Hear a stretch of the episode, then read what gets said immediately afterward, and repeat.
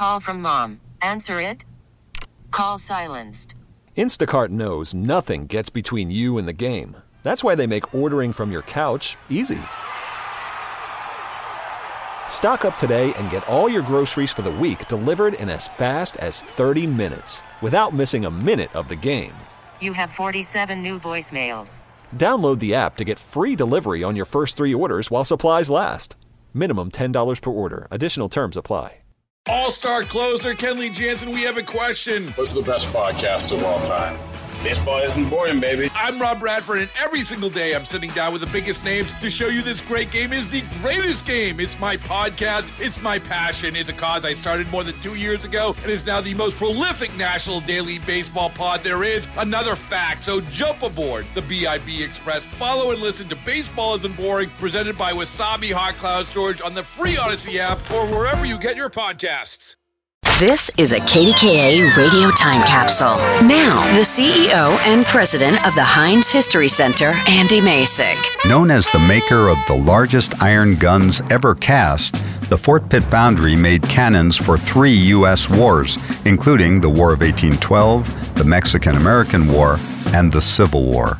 Joseph McClurg established the foundry at the corner of Fifth Avenue and Smithfield Street in 1804 before moving it to the Strip District at 12th and Etna, just across the street from the Heinz History Center. Demand for heavy artillery during the Civil War accelerated Fort Pitt's production, and the foundry's ideal location at the head of the Ohio River made it easy to ship ordnance to the forts and depots. In 1864, President Abraham Lincoln wanted a super gun that could sink an enemy warship with one shot. Major Thomas Jackson Rodman oversaw the casting of a 60 ton, 20 inch caliber cannon that could hurl a half ton iron ball nearly five miles. The cannon was so large that it took 50 horses to haul it from the foundry, and railroad trestles had to be reinforced to allow special flat cars to transport the huge gun. It took weeks for the cars to travel five miles an hour to Fort Hamilton, New York, where it guarded the city during the Civil War and still stands today. At its peak wartime production, Fort Pitt Foundry employed hundreds of men to stoke the furnaces and operate dozens of giant lathes and steam engines. In total, the Fort Pitt Foundry accounted for 60% of the Union's cannon manufacturing during the Civil War.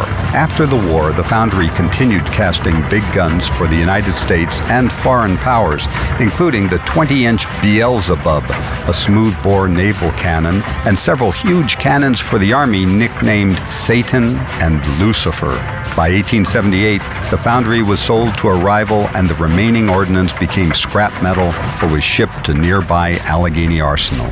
Many of Fort Pitt Foundry's biggest cannons may still be seen today at historic sites and cemeteries from coast to coast, a tribute to Pittsburgh's industrial might as the arsenal of the Union.